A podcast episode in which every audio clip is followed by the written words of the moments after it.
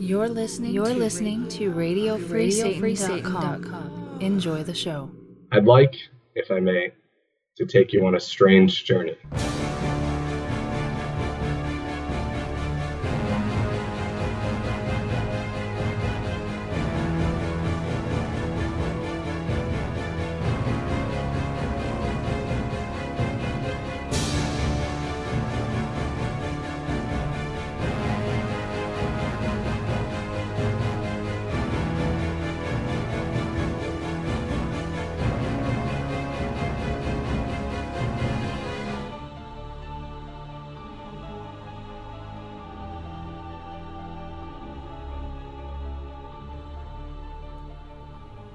Welcome to nine sense. nine sense is a satanic perspective of our modern world, and I'm your host, Adam Campbell. It's great to have you. It's June twenty-third, and I've got a great show for you this week. That's right, a great show. Let me speak to that for a second, if I may. I try, every week, to bring you a show worth your time. And let's be honest. Sometimes I do. Mm, sometimes I don't. But I always try. The reality is, um, there's an infinite number of topics I could discuss on any given week, and the chance of you being in tune with one or more of them is pretty small. So I do what I can. I work with, uh, and, and here's like the biggest time consumer, is the arranging of guests, the searching potential worthwhile conversations, the uh, delivery and editing. I mean, there's a lot that goes into producing this show, and it's all on me. This speaks to uh, some recent concerns of mine uh, brought to my attention. I'm not entirely sure where we're going to be. We'll always have nine sense podcast dot com, and, uh, well, we'll always have each other, uh, the listener and host relationship. I can't promise that there's going to be anything beyond that, so I'm sort of in a transition phase, and uh, no matter where we end up, if you enjoy the show, if you enjoy what I bring you on a weekly basis, or whenever you tune in, I'm going to continue doing so, and I hope that you will continue to tune in and support the show. That being said, the future of nine sense is solid. We will continue until I just can't afford to produce the show anymore, either financially or emotionally or just time. Um, but yeah, it's it's pretty damn solid as of now. I have a lot of new segments, uh, new as in to nine sense. Obviously, for a year now, we've been running down to the crossroads with Aaron, which has been, well, warmly accepted by you, and I truly appreciate it because I, I love it. Recently, Darren D's side with Agent Provocateur, I'm, I'm very excited, and he put together a great I and I have to tell you, like, I, I listened to the segments and the whole podcast, really, once in editing. Uh, whenever it's a segment, I'll listen to it once, and then I'll edit it once if it needs any editing, but I'll still listen to it. And then afterward, I'll listen to it once. Because I like to listen to my show to find fault and try to improve it. Sometimes I pay attention to the faults, and sometimes I don't.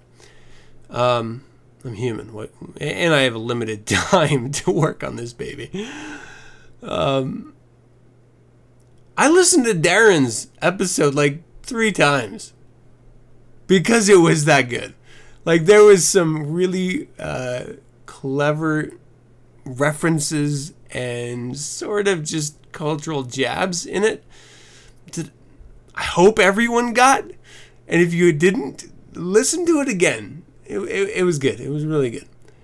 And um, Obviously, recently I've been helping, and I'm hoping to have her on the show to speak directly to the segment, but I Dream of Jessie, and she's an amazing woman with a truly powerful voice that I think is a benefit to everyone involved. And so I'm I'm very pleased that I'm able to bring her. Of course, last week, um, Majestra Igraine delivered her second verbal essay to the podcast, and I was very excited for that. I don't know how much that will continue going on because of other developments, but I always love having her on whenever she's willing.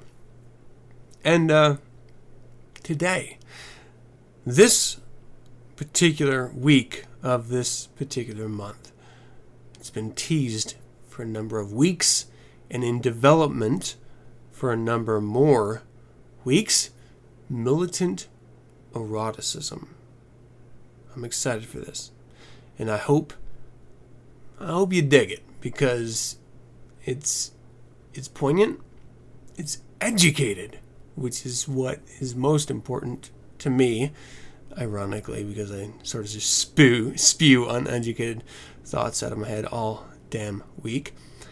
Um, Aden has, he's got a really original perspective on things, and I think it's of worth, certainly to men and women uh, out there, but also to Satanists. And let's face it, at its core, that's what nine sense is. It's about Satanists. So I hope you enjoy it, and I, I hope that you'll connect with him on Facebook, on his Facebook page, Militant Eroticism, look it up. And, you know what, shoot me an email at info at nine sense podcast dot com, or connect with him on a message on his Facebook page about the segment, and let him know what you think. Let me know what you think of it, and I'll pass it on. Um, it's it's some good stuff. I was reluctant to... I'm always reluctant to bring anyone else into this podcast, because I created nine sense myself, and I sort of um, fostered and raised it to what it is, and, and I'm a very controlling individual at my core. Anyway, it's really challenging for me to bring other voices on and to allow them a sort of carte blanche expression time. And I've, I've learned, it's hard for me, but I've learned that's a good thing.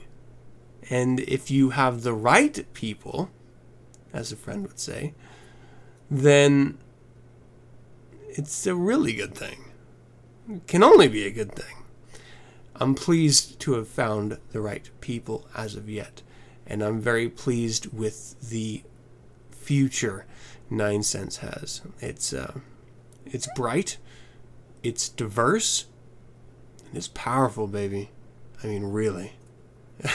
You find me another podcast like this that speaks to the satanic side of existence in such a diverse way that connects with so many different Satanists on so many levels. And that doesn't mean you agree with everything on the show, but it means you connect with it. You show me another podcast that does that, and I'll hang my hat. It doesn't exist, and I'm very excited that I can be a part of that delivery in uh, even a, a tiny aspect as I have. And I hope you're excited about it, um, because really this is all about entertainment. This is all for you. Uh, that being said, this last weekend was exhausting for me. So I've recently met and spoken to you about Skinned Elbow Records uh, owner. I recently met him, a, a local Satanist. I went to his Lucifest a couple weeks ago, and this week he and I and our spouses attended Design of the Devil's Hand, a local Salt Lake City gallery, which featured artists' interpretations of the devil, Herr Satan. It was really cool. It was just, and what was great about it is it was limited in the media. So they were allowed no more than three colors, no digital representation. It all had to be offset printing, uh, screen printing, and it was much busier than I anticipated it being. I mean, really busy. They had twenty-four contributors, and it was this letter press building sort of reconfigured for a gallery. They had this huge banner on the wall with a l- light projected Satan um, rotating clockwise on its surface with typography behind it. And they were selling prints of all of the artists' work. I picked up a print that I'm very, very happy. And if you follow me on social networking circles, then you'll you'll be able to see that. But um, it was it was a good time. I mean, a really good time. It's it's really rare that you're able to connect with someone, but it's this fantastic experience when you do connect with them. And I had that moment this weekend, and maybe it was one-sided, but I had that moment this weekend. I was talking to him and his wife, and I, I really had a good time. I tend to talk a lot, so maybe that was a dist- distraction, but they were polite, and they allowed me, they afforded me that opportunity, which, of course, I appreciate. And I was able to share my passion, the home brewing, which was always fun, and meet and learn a little bit about some new human beings, and that's always interesting. But it was a great evening, sort of amplified by this gallery uh, about the devil. It was it was really, really cool. And of course, this weekend was the solstice, and um, we had the supermoon, woo, which which sort of just added that extra element to the whole thing. And this morning, Um, my family and I went hiking up in um, the Wasatch Mountains. So I live in Utah, and we obviously like to go experience the outdoors, whether it's hiking or camping or whatever. We do it quite a bit, um, maybe more than maybe more than we should at times. Uh, meaning we focus more on our experience outdoors than maybe our house chores, uh, but it's always a good time. It's always it's always a lot of fun, and, and today was no exception. So we went up hiking, and this is actually, I hate sort of hang my head in shame here, a little embarrassed by it, but we haven't gone hiking as much as we normally do this year, and it's just because we've been so goddamn busy. I've been busy, my family's been busy, life is busy, um, and so we finally were able to go on, it's sort of our introductory hike. So what we like to do is plan out, okay, well, this is going to be the hardest hike that we want to do this year, so we have to build up to that. We sort of have to prepare for that, because I have two children whom are not avid hikers. Obviously, they're kids, and so we have to build up their feet and their legs and their emotional tolerance to the hike. And if you have children, you understand what I'm saying. And so we go on small hikes for a little bit of time, and we sort of go on harder and harder and harder hikes progressively until it's not a big deal, and then we can go on these hikes that we really want to go on. Um, you know, go to these really far removed from society lakes and Uh, scenic areas where we can truly be, this is going to sound really weird, a family unit isolated and surrounded in nature itself. We're not connected to society anymore.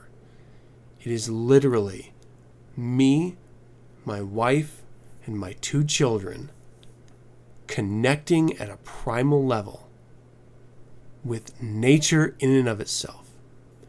Nothing in between. And for us, that's a big deal. That's that's the goal. And, you know, obviously so far this year hasn't been great on it, but we are working toward it, and we've sort of made a, a resolution. I mean, we go we go camping, and when we go camping, we, we hike in to camping spots. So we do that a number of times a year. And but normally we hike a lot, like a ridiculous amount, like virtually every or every other weekend. And, and so that's sort of something that we're going to be ramping up again. And it's nice because you get a you get to connect with your kids, and you, you get to connect with your spouse in a way that you normally don't. Um, and you get to enjoy what, in my opinion, is the real world. And that's no technology, n- no society, just the plants and the earth and the weather and the sun. And it's so powerful. It's fantastic. We haven't yet had the opportunity, and if you're if you have the ability, I, I highly recommend it. Get your ass out there. Take a damn walk, people. Uh, disconnect. It's what I always tell my son. Disconnect, because that is the only way that you're truly going to be able to quiet your mind, learn a little bit about yourself and those around you. And if you're in a family unit, that is imperative to do. All right. So uh, all of that being said, let's go ahead and start the show. Nine Cents Letters. That's right. So I received a letter from some uh, gentlemen, gentle people. It was sort of a, a group letter I received, but it's surrounding satanic ritual magic. And they had some questions that I am pretty damn sure I can clarify, but more importantly, may uh, give light to others who have not, may have the same question, but have not written in or not um, looked further, though you should. Uh, and so I'll, I'll tell you what I wrote back to them, and, and maybe elaborate a little bit, and uh, maybe uh, you know, have some value there. In The Infernal Informant, on N S A disclosures, has Glenn Greenwald become something other than a reporter? And on the streets and in the courts, Egypt's Morsi is under siege. And, like I already mentioned, Militant Eroticism, Episode one, the introduction, today. This was a great discussion. Uh, sort of one-sided discussion, and then a little bit of follow-up afterward. Uh, either way, it's good stuff. Stay tuned for it in the second half of the show. Let's go ahead and dive into letters, Nine Cents Letters, right now.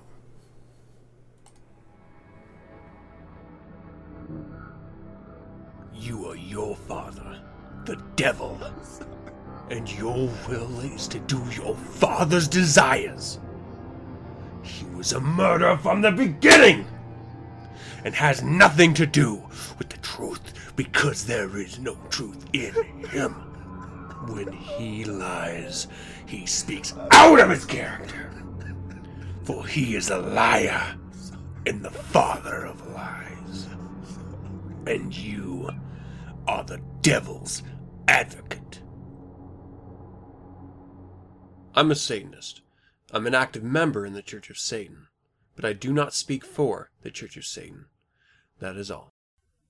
All right, Nine Cents Letters, second episode of such. All right, so I received an email about satanic ritual magic. I'm going to read the email and then kind of give you a, a reply here. Hope you do not mind, but after reading all of the books and listening to your shows on magic, et cetera, we are still a bit confused, and we're hoping you could clear something up. We heard Blanche Barton say that mag- satanic magic is simply what is now called creative visualization. So if we got books on creative visualization, would that help explain satanic ritual magic and how to perform them? The other confusing thing is when we see ourselves already having our desires, and using affirmations saying that we already have what we want. Are we supposed to also feel that we already have what we want as being reality already? Two, or are we supposed to see what we want to happen and feel what it will be like to have it as we expect it to now happen instead of already having it? Three. Or is it seeing what we want to have happen and feel how badly we want what we see to really happen? We can never seem to get a clear answer as to which of these three ways is the correct way. If you could please let us know, we would greatly appreciate it. Thank you very much. Uh, signed. So, uh, my response was, you're thinking about this way too much. And certainly in a light of desire.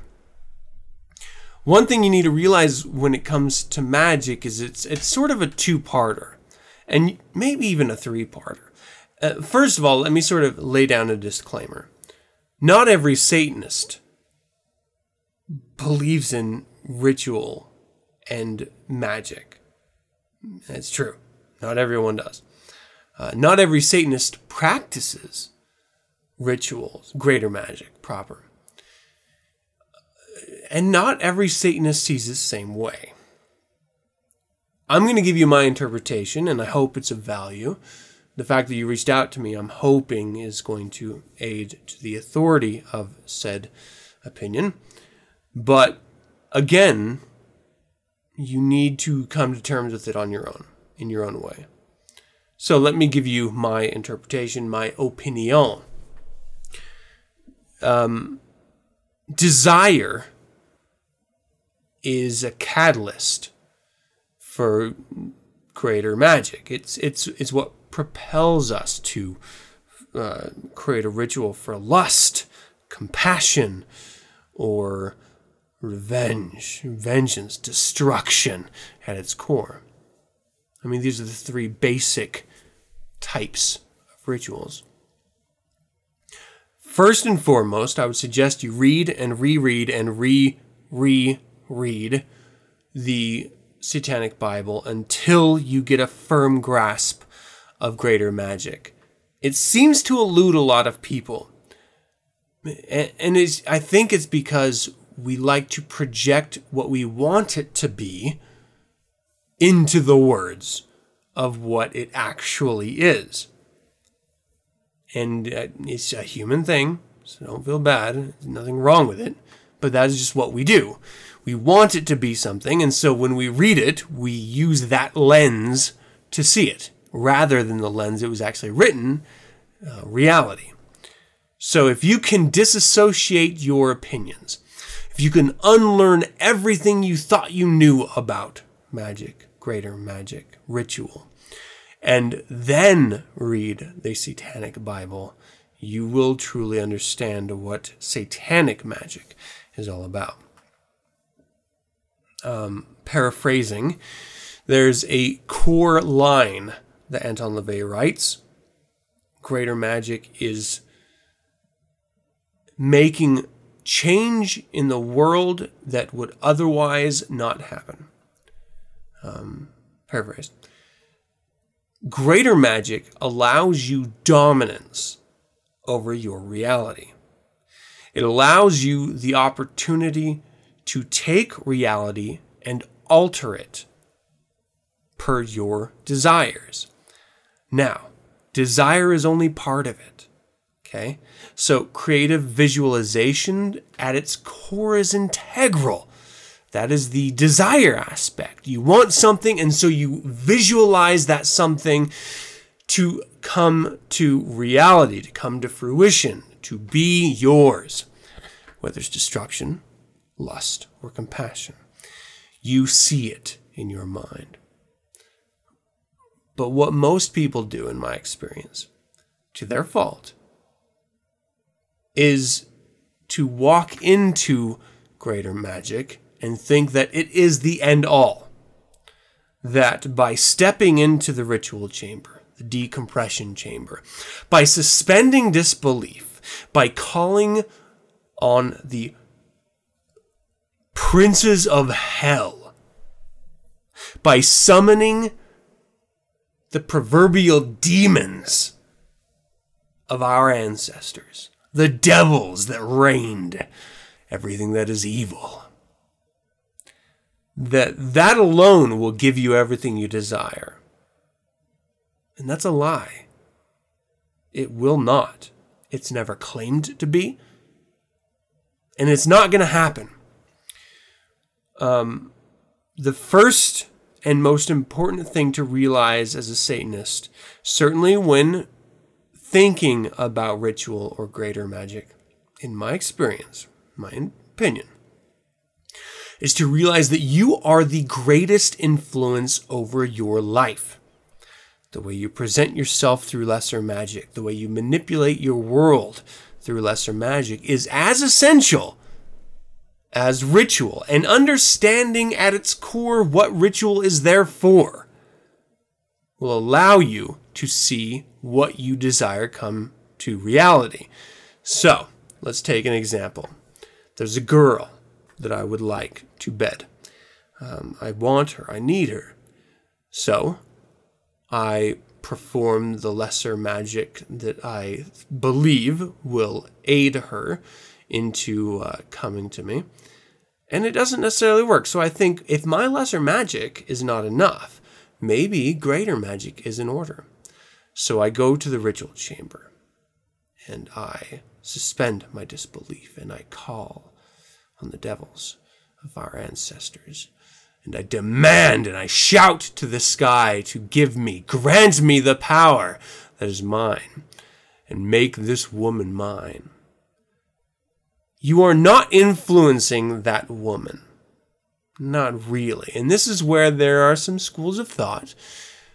There's this sort of pseudo-satanic, or I'm sorry, pseudo-scientific version of, of ritual where, you know what, we are nothing but batteries. We are energy.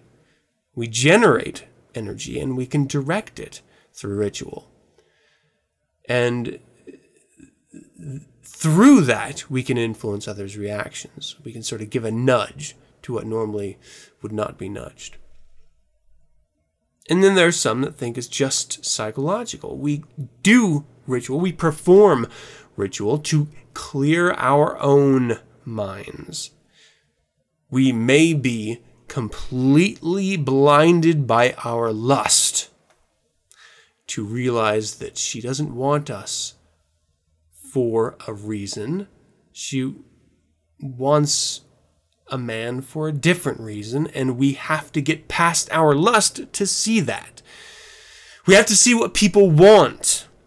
And if ritual is a way for you to purge the cloud of desire and to sharpen your focus, then that is what it's there for.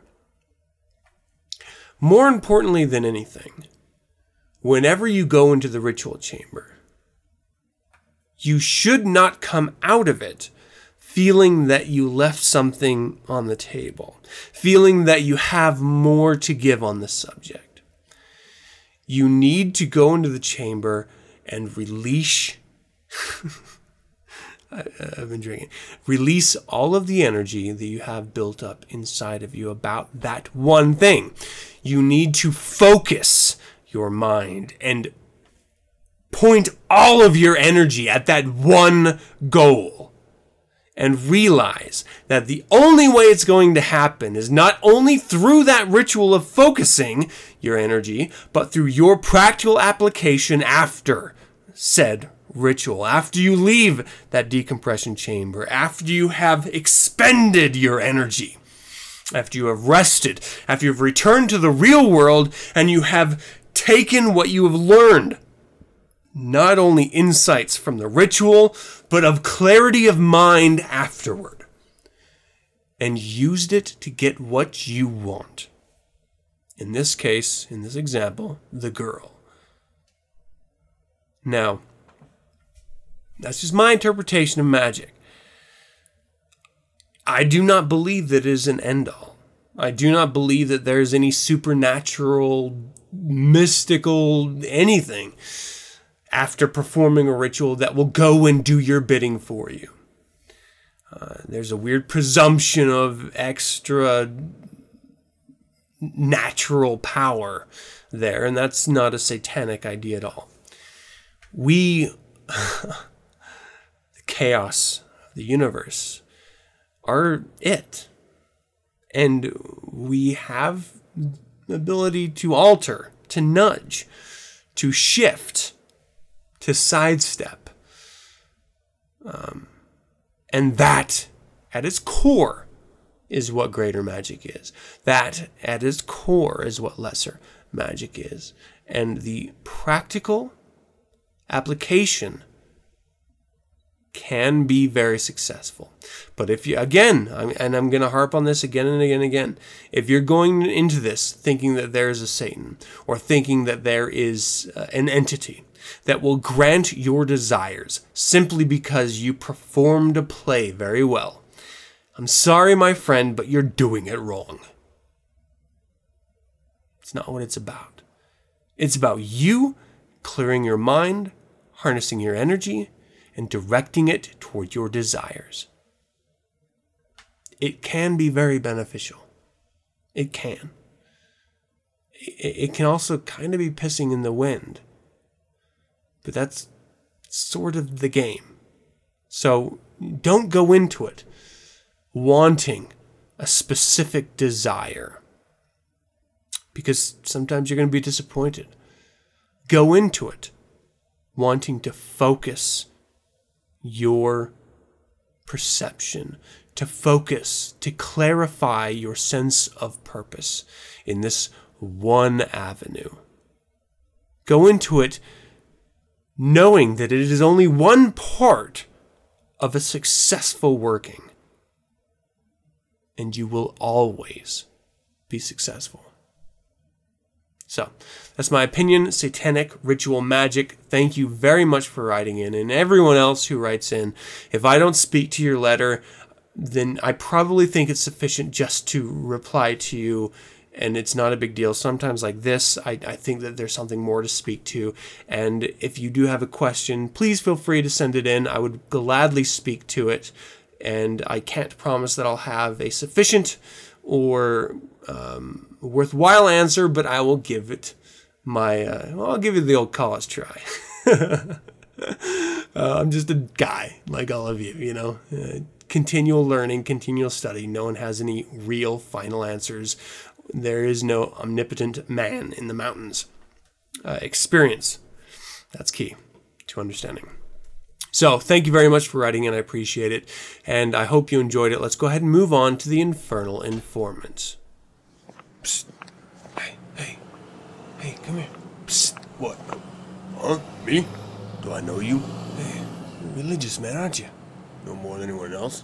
Listen, listen, I got a secret. It's, it's been eating me up, and I got to share it with someone. Get the fuck out of here, kid. I don't know you. No, listen, man. It's about you. It's about your life. You're about to have what, what alcoholics refer to as your moment of clarity. What are you talking about? Are you okay, son? Sins are indisposable to every society organized on an ecclesiastical basis. They are only reliable weapons of power.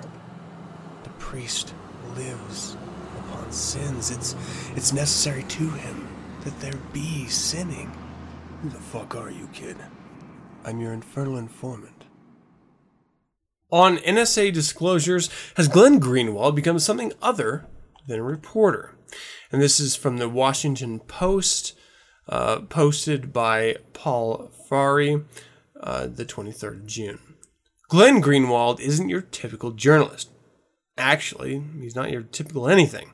A lawyer, columnist, reporter, and constitutional liberties advocate, Greenwald blurs a number of lines in an age in which anyone can report the news. But he has Greenwald, one of two reporters who broke the story of the National Security Agency's classified internet surveillance program, become something other than a journalist in the activist role he is taking in the week of the N S A disclosures. Defining who he is and who isn't a journalist isn't just an academic exercise when it comes to revealing matters of top secret national security. Representative Peter T. King, a Republican in New York, the former chairman of the House Committee on Homeland Security, suggested earlier this month that Greenwald had stepped beyond typical journalistic boundaries and should be prosecuted for revealing state secrets. King didn't make the same claim about Barton Gellman, the reporter who broke the story about the N S A's PRISM program in the Washington Post. Greenwald, an American living in Brazil who writes from a British newspaper, The Guardian, has reacted combatively to such suggestions. He bristled again when asked about it Sunday by moderator David Gregory on Meet the Press. I think it's pretty extraordinary that anyone who would call themselves a journalist would publicly muse about whether or not other journalists should be charged with felonies, he said. He maintained that he had done only what other investigative journalists have long done and denied that he had in any aid and abetted Snowden in any fashion. He added that the Obama administration is trying to criminalize investigative journalism by searching the emails and phone records of Fox News reporter James Rosen and reports from the Associated Press, all of whom have worked with government sources to disclose sensitive information.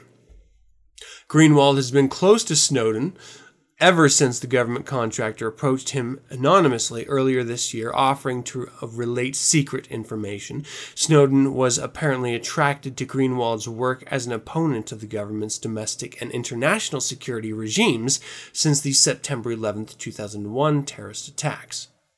Greenwald did not respond to a request for comment Sunday.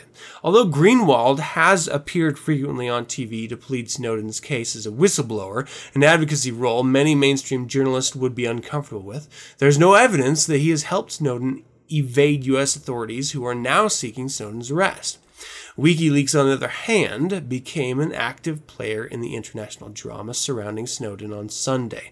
The international organization, which has dedicated itself to revealing government secrets, said its lawyers were helping Snowden in its fight for federal prosecutors and assisting him to arrange asylum in Ecuador. The lawyers accompanied Snowden as he traveled from Hong Kong to Moscow on Sunday. WikiLeaks co-founder Julian Assange has taken refuge in the Ecuadorian embassy in London. Uh, he is wanted for questioning by Swedish authorities on a sexual assault case unrelated to WikiLeaks' disclosure of thousands of American military and diplomatic documents. Edward Wasserman, dean of the University of California at Berkeley's Journalism School, said having a social commitment doesn't disqualify anyone from being a journalist, but the public should remain skeptical, I'm sorry, skeptical of reporting, I'm sorry, reporters who are also advocates. Do we know if he's pulling his punches or has his finger on a scale because some information uh, he should be reporting doesn't fit with his cause? Wasserman asked in an interview. If that's the case, he should be castigated. Uh, Wasserman said he hasn't seen that in Greenwald's involvement with Snowden. Federal prosecutors, meanwhile, have spent months questioning Army Private First Class I'm sorry, Private First Class Bradley Manning, who is accused of leaking documents to WikiLeaks, to establish whether Assange's conduct goes beyond being a mere conduit of classified information. Still, the line between journalism, traditionally the dispassionate reporting of facts, and outright involvement in the news seems blurrier than ever. Greenwald, for one, has left no doubt about where he stands. This is how the government always tries to protect themselves from transparency, by accusing those who bring it of endangering national security, Greenwald said on Meet the Press on Sunday. There's been nothing that has been revealed in the N S A case that has been remotely endangering national security. The only people who have learned anything are the American people, who have learned the spying apparatus is directed at them. That's the article. I've wanted to speak to this, and I have actually spoken to this in the past on a number of different um, perspectives. I I stand on sort of rocky ground here. If information, and and maybe maybe I'll frame it like this. I'm a veteran, a soldier at my heart, though I don't serve anymore. I realize that there is a place for government secrets uh, to be kept both from our enemies and the public. I very much identify with the persona of a soldier who must do reprehensible acts to protect America. We cannot apply a civilian liberal view of the world to national defense. We can't, because there would be no national defense if we did. We cannot apply standard government transparency when it comes to protecting the interests of national defense. We can't. Now, honestly, I believe that there's a fine line, and I believe transparency of the process, not necessarily of the information, is essential, not only for the American public to have faith in their government and, and to have faith in, in their um, government's uh, defense of its citizens, which is the primary role of government, of federal government, protect its people. But also, the only way to have a comfortable relationship with our world partners is to have a little bit of transparency, letting them know that, yes, we are doing this, um, And and part of it is admitting that we do have a spy program. That, yes, we are watching you. We, we are watching you. There's nothing wrong with that. They're watching us. We're watching them. That is how we all get along. And we all know everyone is sort of on even ground when it comes to economic politics, national defense politics, and um, and, and, and really... That's kind of, you know, where it stands. Uh, we we can throw in corporatist politics. Um, what Obama has done horribly is run our national defense. Oh, this guy is a freaking nightmare. Okay, so he has continued. He has continued. Extradition, he's continued Guantanamo, he's continued torture, he has continued dr- and expanded drones, um, profile murder through the use of drones, and spying on his own citizens. I can't help but go back to that age-old quote. Um, Ben Franklin, those who sacrifice liberty for the sake of security, paraphrasing here, um, deserve neither. And I've been arguing this since the Patriot Act was first suggested after nine eleven by the Bush administration, the second Bush administration, um, yelling to my fellow soldiers and lieutenants how absurd it is to sacrifice our fucking Bill of Rights for the hope of safety and security. Um, and it's easy for the government to claim, oh, well, because we've done all of this uh, spying on our uh, populace, we have thwarted X amount of assaults. Uh, but I... I I don't know where the rest of America stands or where you, the listeners, stand. I am willing to risk assault if it means that I have a little bit of liberty. Life is dangerous. We live in a bubble here in the United States where we pretend that once a decade being bombed is the end-all. It's the worst thing that could possibly happen. But there are countries where people deal with this on a daily basis. There are people who have family members that have suffered, not just a friend of a friend who happened to be in the town where it happened. People who are um, feeling that they are under assault by America at this very second, that can't even feel comfortable in their own homes when they hear the roaring of a drone overhead. They have to run into the streets because their building might be the next to explode from our hands. Um, I don't think that's American. I don't think that's where we started. I don't think that's where it, the public wants us to be. And it is this administration and the previous administration that have drove us into this insane practice of spying on our own civilians,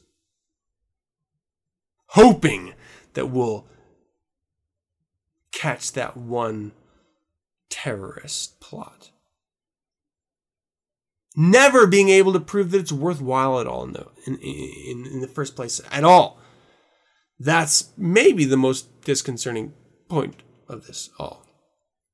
And to, I, there's two things I want to touch on before I, I move on to the next article. I know I'm going on at length. Uh, please bear with me here.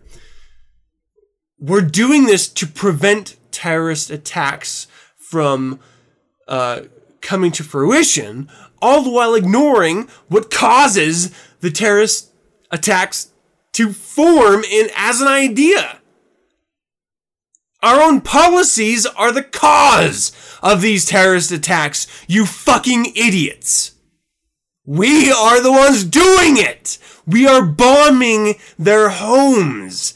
And so they grow angry at us, and they take up the cause of militants, and they strike at us. Why don't you focus on that instead of how to prevent them being able to successfully react to our actions?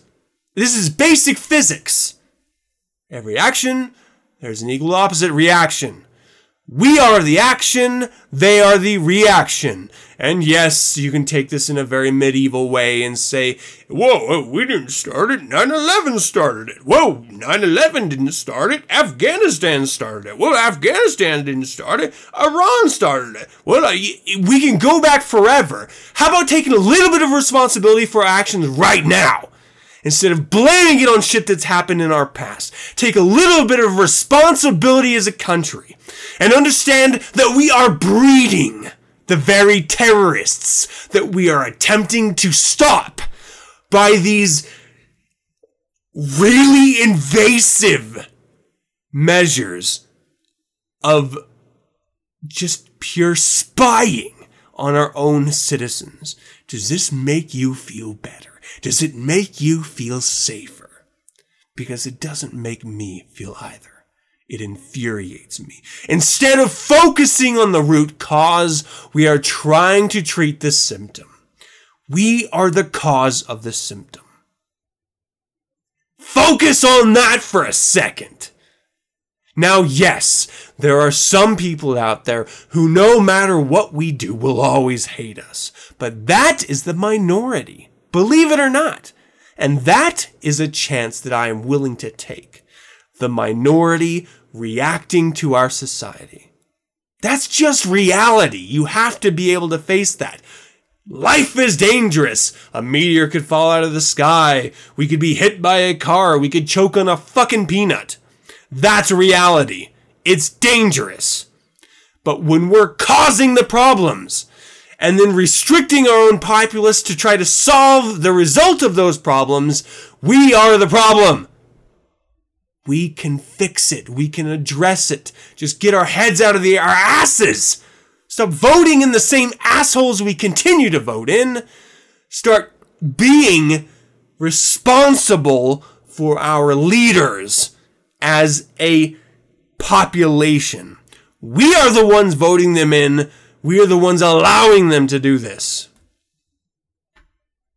I did have another point, but for the life of me, I can't remember what it was. Um, okay, so I'll just stop it at the one. Okay, and the second article, man, this is going to be a long episode, people.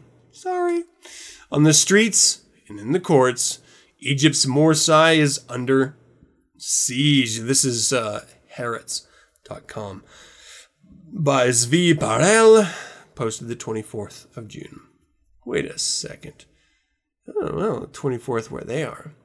Egyptian president faces probe as possible treason charge for jailbreak on eve of one-year anniversary.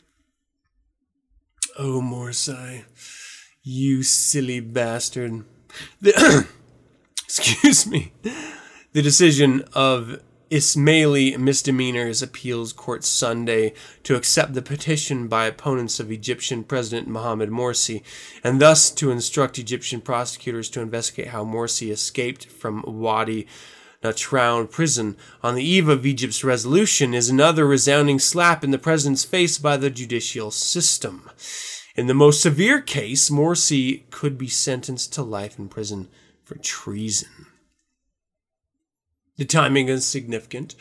On this coming Sunday, which marks the one-year anniversary of Morsi's presidency, the opposition and protest movements are planning mass demonstrations in which they will call on him to resign. Morsi has announced that he will not appear for questioning, and in doing so has added fuel to the fire of protest. One of his secular supporters, Wael Ghonem, who became the symbol of the twenty eleven Tahrir Square revolution, has called on Morsi to step down and even said he regretted voting for him. The extent of the high alert in Egypt, Egypt ahead of Sunday's demonstrations can be seen in yesterday's announcement by Defense Minister Abdel Fattah Khalil al-Sisi. The army will not make allowances for either side and does not intend to gamble with the security of the Egyptian people. The statement was a broad hint to the Muslim Brotherhood, who activists plan to organize rallies supporting the president and opposing the protest demonstrations. The jailbreaking question took place two days before the major demonstration that sparked the uprising in Egypt in January twenty-fifth, twenty eleven, when the Interior Ministry Habib al-Adli, who is also on trial, announced that he was ordering the arrest of political activists, including senior Muslim Brotherhood members, among them Morsi and Issam El-Aryan, uh, when the protest demonstrations against the regime broke out. Along with riots in Egypt's prisons, thousands of prisoners escaped after the jailers abandoned their posts or turned a blind eye to the breakout.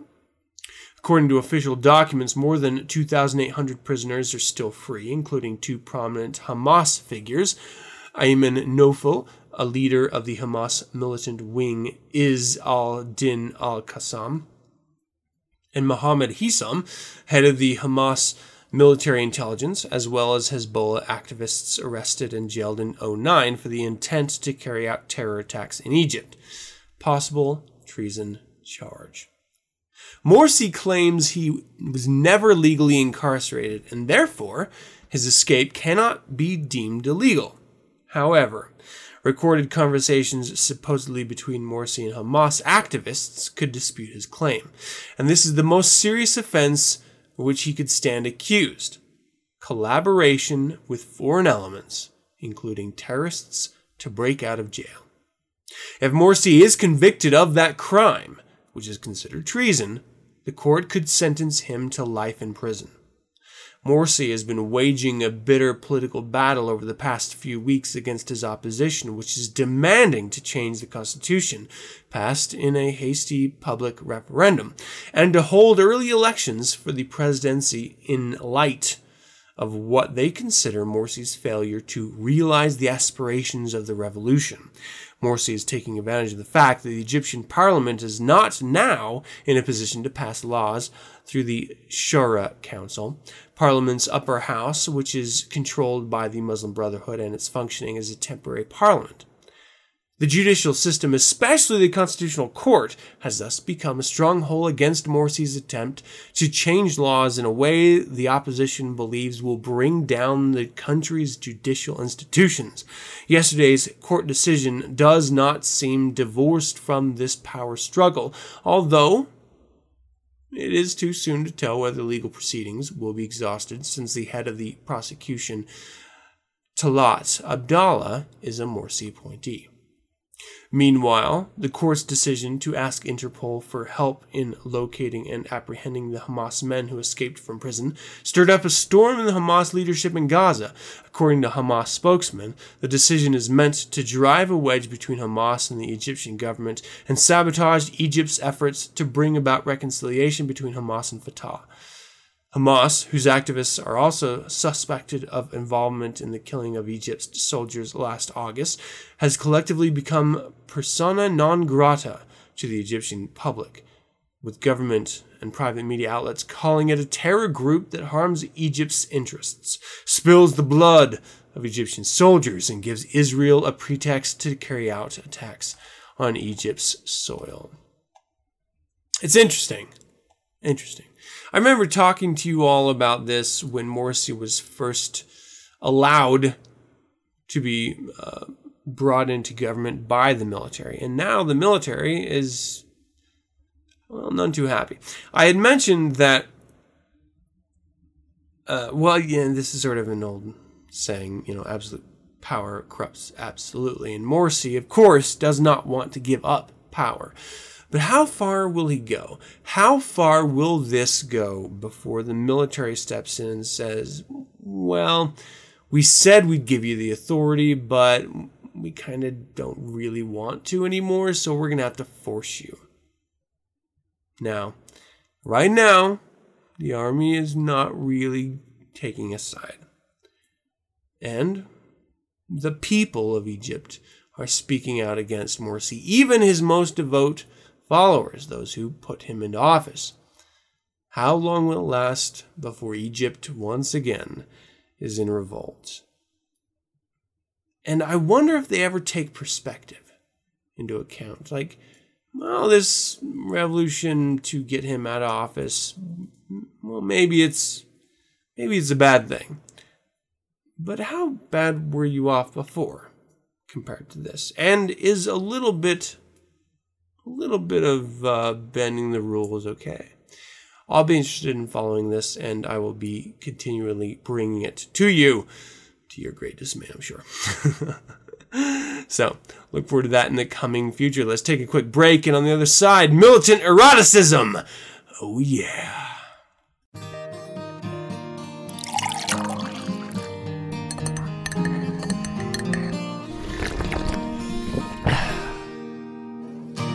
Why start your mornings early when you can sleep in late and wake up later to a freshly brewed cup of Radio Free Satan? Radio Free Satan is infernally roasted with a complex taste to suit your indulgence. It's sinful. That's why it tastes great. So pour yourself another helping of this podcast and others at radio free satan dot com.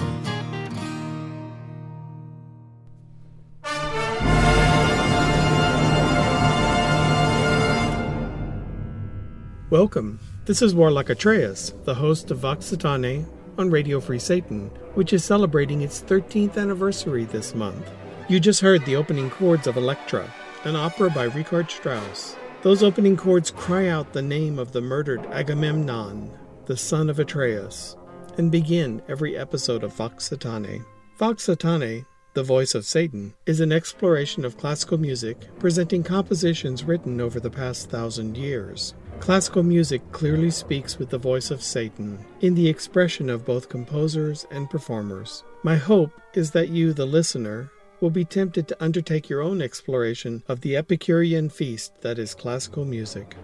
I want to share with you two special tracks from the past one hundred forty-six episodes of Vox Satane. This first selection is from a twentieth century opera called Die Tote Stadt, The Dead City, by Erich Wolfgang Korngold. Paul lives among the ruins of his life with the memory of his dead wife, Marietta. He meets a woman, Marie, who is drawn to him, but the only fascination he has for her is in how she reminds him of his dead wife. She finds sheet music of a song his wife used to sing, and he asks her to sing it for him. Carol Neblett is Marie, and Rene Colo is Paul.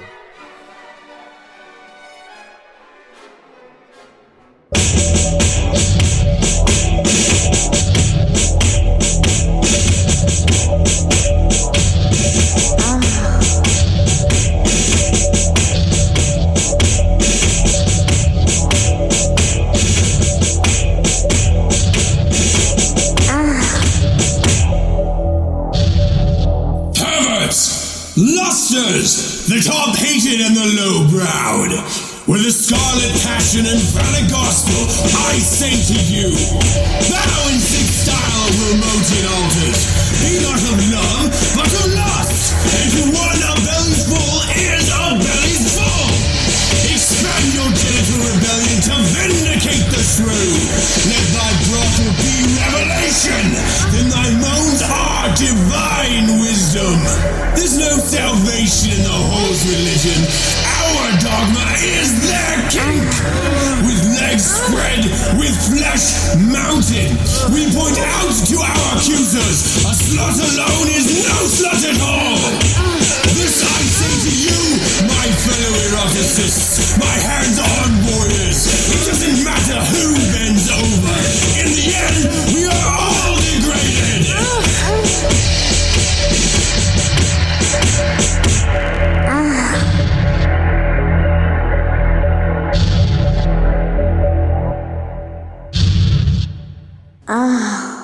Welcome to Militant Eroticism. I'm your host, Aden Arden, and I want to thank Adam Campbell for giving me another platform in which to spew more perversity into this already dynamic podcast, and for giving voice to my sweet little anthem, and to J R Torina for giving it a fantastic soundtrack. Since this is an introductory episode, I'm going to talk a little bit about myself and move on to the aims of this segment.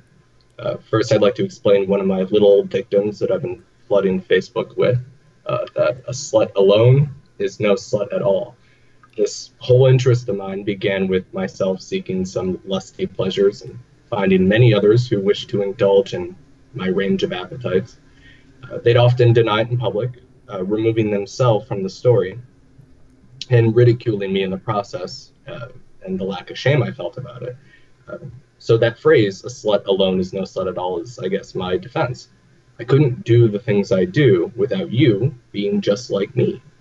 So through a few tough les- uh, lessons and um, my youthful naivety, I learned that this dictum is bedrock fact, and that human beings like to be in the gutter as long as no one is looking. Uh, too bad for you guys, I'm always looking, and those who've spoken with me briefly can attest to my attempts to look into their bedroom doings. I've gladly taken up a scarlet A along with a white lab coat and devoted my life to your sexual exploits, especially if you don't want to admit them. I'm working to legitimize myself and my ideas through academic institutions. What, but what could be a better place to learn about you than watching what you do and with whom and where and the silly little fairy tales you all love to tell yourselves about it. Uh, so, for example, I survived high school by throwing parties for the popular kids and putting into play various psychological devices to see what would happen to them, uh, often toying with their fetishes and desires and going through their I can't or I couldn't and tempting them with the exact opposite. And slowly these parties turned into uh, sex parties and orgies. So some would say I blackmailed these kids because I saw everything that everybody was doing. Uh, others would say it's I provided a service regarding why suddenly everybody started leaving me alone. Uh, but either way, I, I thought, if you can't be strong, be clever. And everything I used at those parties was cultivated and distilled from spending time sitting in rest stop bathrooms and listening to the rules of engagement. Uh, I would sit in my car at rest stop parking lots and see who went in, who came out, how long it took them. I would talk to prostitutes about people's secrets, uh, escorts about how they treated people and their customers, reading books on sex games, fetishes, and studies on popular fetishes. And my bookshelves are still lined with the notebooks I carried around on these little escapades. And when I was a bit younger, I had a thing for family men. So I'd spend some time with these married gentlemen behind locked doors and interviewing them in a manner uh, while satisfying whatever we were there to do. Uh, you could say that the majority of the last seven years were one huge unfunded research program. But sexual activity, gender, sexuality, these are broad topics of discussion, and this allows me a lot of wiggle room. Uh, but mostly I'll concentrate on interesting little conversations I've had with people on their values and their beliefs, uh, values and beliefs I've read about and describe the ethical implications of them.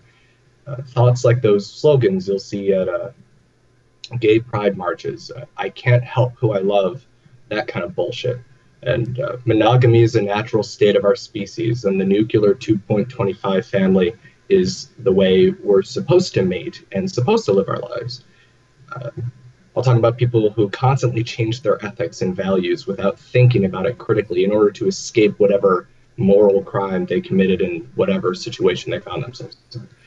An example of that would be uh, a closet case cheating on his wife because he's too big of a pussy to admit he's gay, or a woman who's cheating on her boyfriend with another guy because she wants to have two men. Uh, these, this is, this is cowardly, and uh, to, to do what you want without conviction, self-respect, and honesty. I'll go through points of interest in behavior research, like uh, this article floating around on Facebook right now about the emotional health of people who are into B D S M uh, or bondage, discipline, sadomasochism. Um, I'll run through a little bit of cultural and physical anthropology, a bit of evolutionary psychology, because that is the most misogynistic science out there, and there's nothing funnier than that. Uh, I'll talk about health information uh, and the controversy surrounding it. Like all over the news right now, there's this super gonorrhea that's getting ready to jump from Hawaii to the United States any day now, and there's no cure. Uh, and then AIDS denialism, uh, the documentary The House of Numbers is a good representation of AIDS denialism.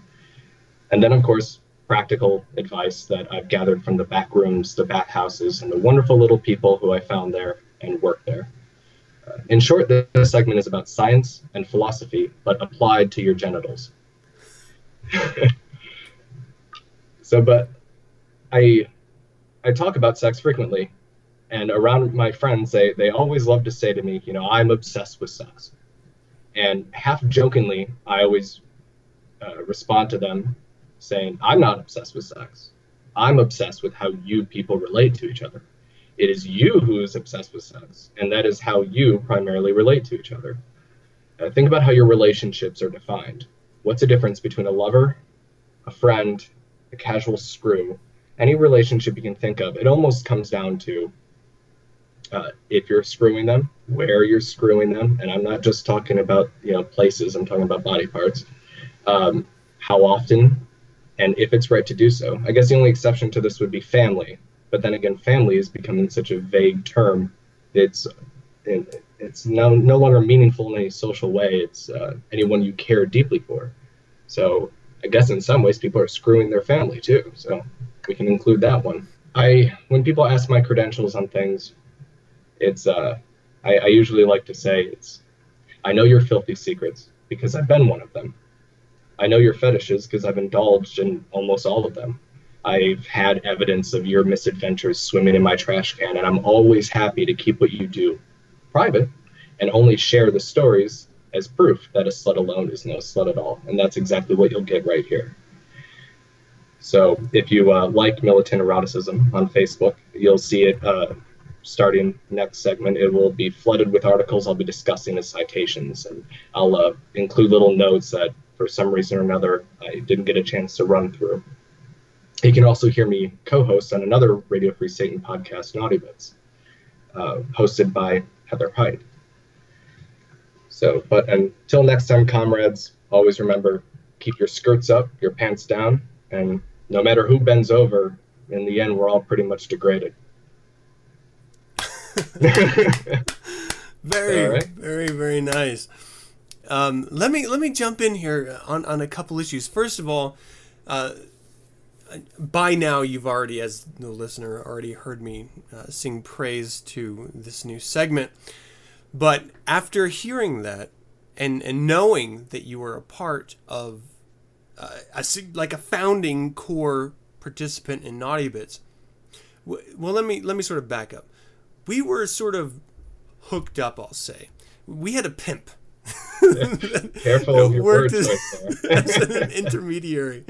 So we uh, we were hooked up, so to speak, and uh, it was a match made in a, a dirty alley um, where I was looking for voices that would contribute to the greater satanic conversation. And you have a voice that speaks directly to the core of what some of the greatest essays surrounding Satanism uh, had at its core, and that is the human appetite, the sexual human appetite, and its its uh, the lies that we tell ourselves about it, the the dirty truths that surround it.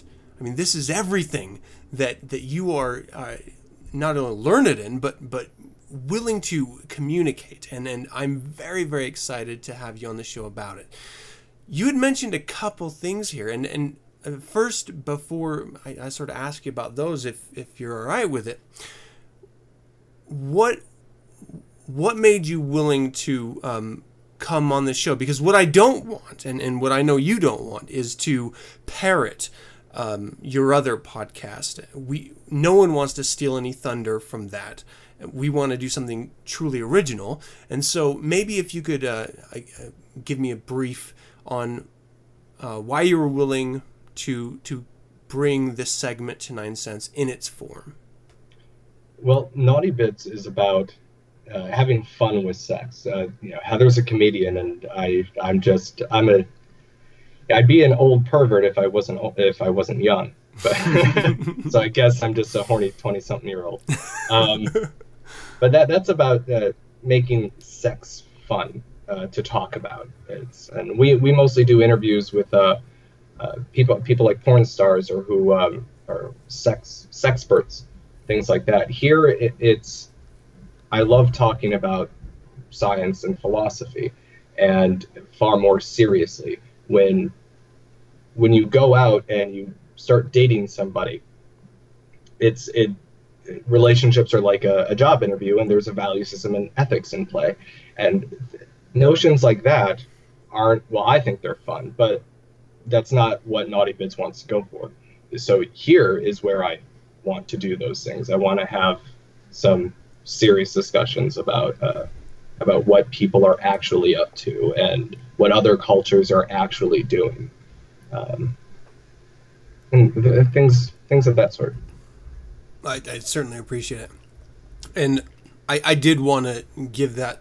that sort of blanket explanation, because I know even after having heard your introductory um, show, there's still going to be some people that that either didn't really listen or didn't really understand or just want to connect you with what you are absolutely known for. And so it is important to note that we are separating what Naughty Bits is doing and what Militant Eroticism is doing. And this is an absolute... Um, Aden statement and, and expression, and it is not in any way um, a crossover or a mix of different podcasts. That, you know, as a blanket statement, I think is, is rather important. Yeah, um, this segment's going to be like if you were talking to me over a glass of bourbon. Yeah, filthy and uh, putting your face in the fire about what you're up to. I'm so, so... looking forward to this. Um, okay, well, so let, let me let me ask you before we wrap it up for this first introductory episode. You are open as a gay man. Mm-hmm. If you would be, and, and we we may have touched on this um, in a previous interview that I conducted with you and Heather about Naughty Bits proper, but. Because this is going to be your voice solo throughout this, this segment that we're going to be airing um, once a month. Um,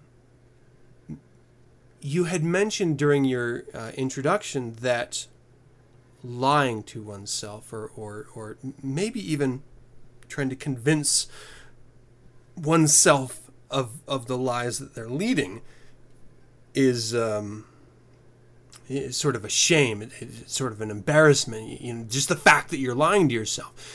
Do you think that it's maybe even almost integral for a human being to be able to cope with reality, to just blatantly lie to themselves?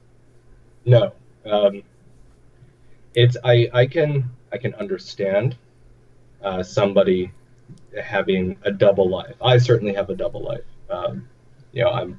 something one place and I'm something somewhere else, and it's smart to do that uh, when you're trying to build a life for yourself.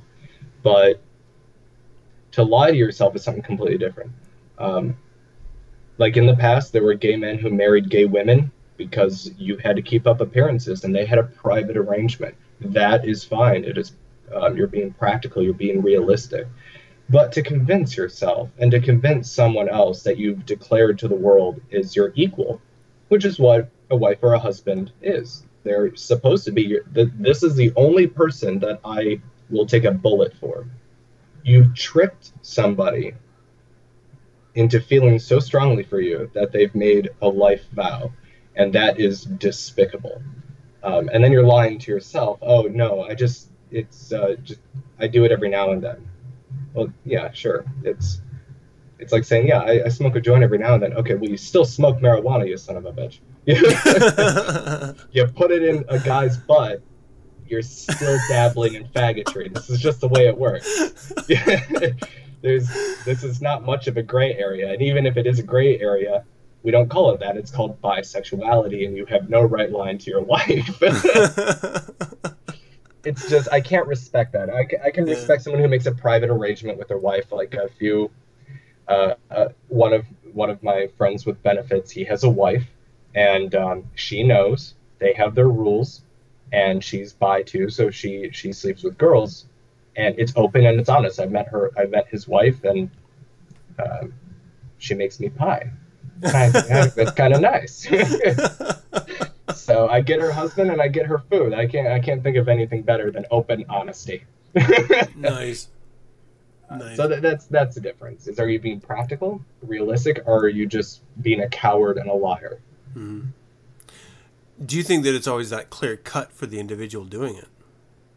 Uh, well, not for the individual. Uh, that's lying to themselves. No, self-deceit isn't really clear cut if it's in your own head, because you're starting to rationalize everything. It's like, it's almost like an alcoholic t- telling himself he doesn't drink, he's not addicted to drinking. Yeah. But that's another conversation, but you get the gist. Yeah, um, absolutely. Right. I'm not well, addicted to smoking. I just like smoking a pack and a half a day. I can stop whenever I want. What are you talking that's, about? That's right. I'm in control. Yeah, no, I, I absolutely understand that. And I, I completely agree. It's that it's a very satanic notion of being honest to yourself about who you are. And I, again, I do believe, I mean, it's practical lesser magic to be at times uh, necessary to be completely dishonest with those around you about who you are, but you're doing that open with with open eyes. You know, you are still aware of who you are. It's the it's the lying to yourself part that's that's um, absolutely unforgivable and, and truly a sin, um, in my opinion. I'm absolutely looking forward to next month's episode. Thank you so much for uh, bringing your voice to Nine Cents, and for everyone out there, it's happened, people. Uh, look forward to it. Militant eroticism is knocking at your fucking door. Forget Avon. uh, until next month, man. Hail Satan. Hail Satan.